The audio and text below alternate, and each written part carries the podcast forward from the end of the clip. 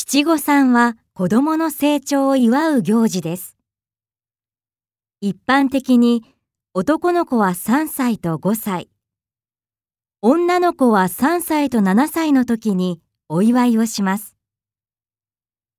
七五三の日は11月15日ですが、最近ではその前後の週末にお祝いをする人が多いようです。伝統的な七五三のお祝いは、着物を着て神社やお寺へお参りに行きます。そして家族で記念写真を撮ったり、食事をしたりします。また子供たちは千歳飴という細長い飴をもらいます。千歳飴にはこの飴のように長生きしてほしいという両親の願いが込められています。